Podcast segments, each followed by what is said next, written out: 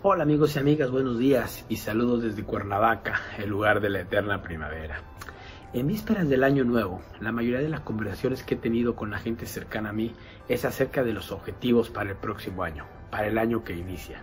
Sin embargo, nadie me ha comentado acerca de hacer una reflexión del año que está terminando, de las cosas que hicieron bien o que no hicieron bien. Y al hacerles la pregunta a ver si piensan hacerlo, me voltean a ver con rareza y me dicen, ¿para qué? Si lo que quiero es ver a futuro. Y esto, desde mi punto de vista, es un grave error.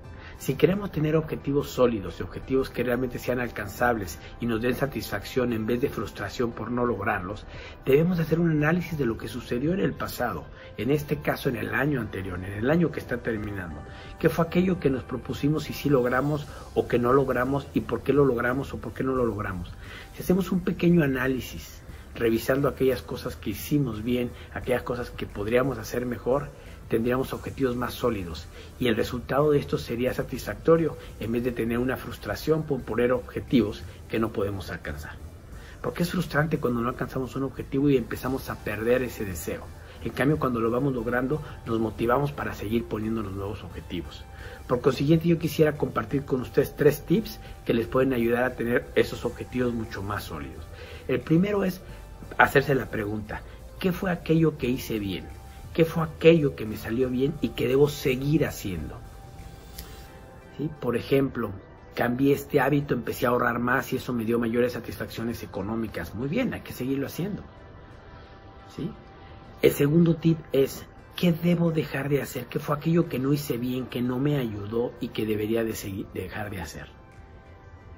Y entonces ahí nos vamos a entender cuáles son las cosas que debemos de cambiar esos hábitos. Por ejemplo, quise bajar de peso y no pude, ¿por qué no?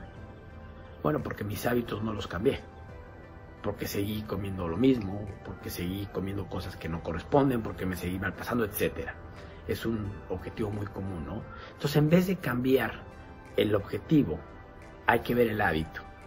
El tercer tip es qué es aquello que debería comenzar a hacer, que quise hacer y que no pude. Ejemplo, iniciar un nuevo estudio, una maestría, un idioma, un diplomado, qué es aquello que debería comenzar a hacer y que no pude por cualquier circunstancia.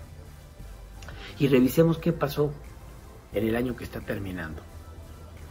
Porque si no lo hacemos así, lo que vamos a hacer es una lista de buenos propósitos, de buenas intenciones, no de objetivos. Y una vez más se van a quedar atorados ahí en el tintero.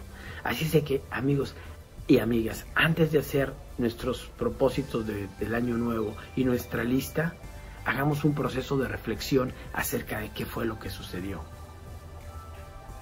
Piensen, dedíquenle un par de horas a esto y verán que es muy satisfactorio el hacerlo.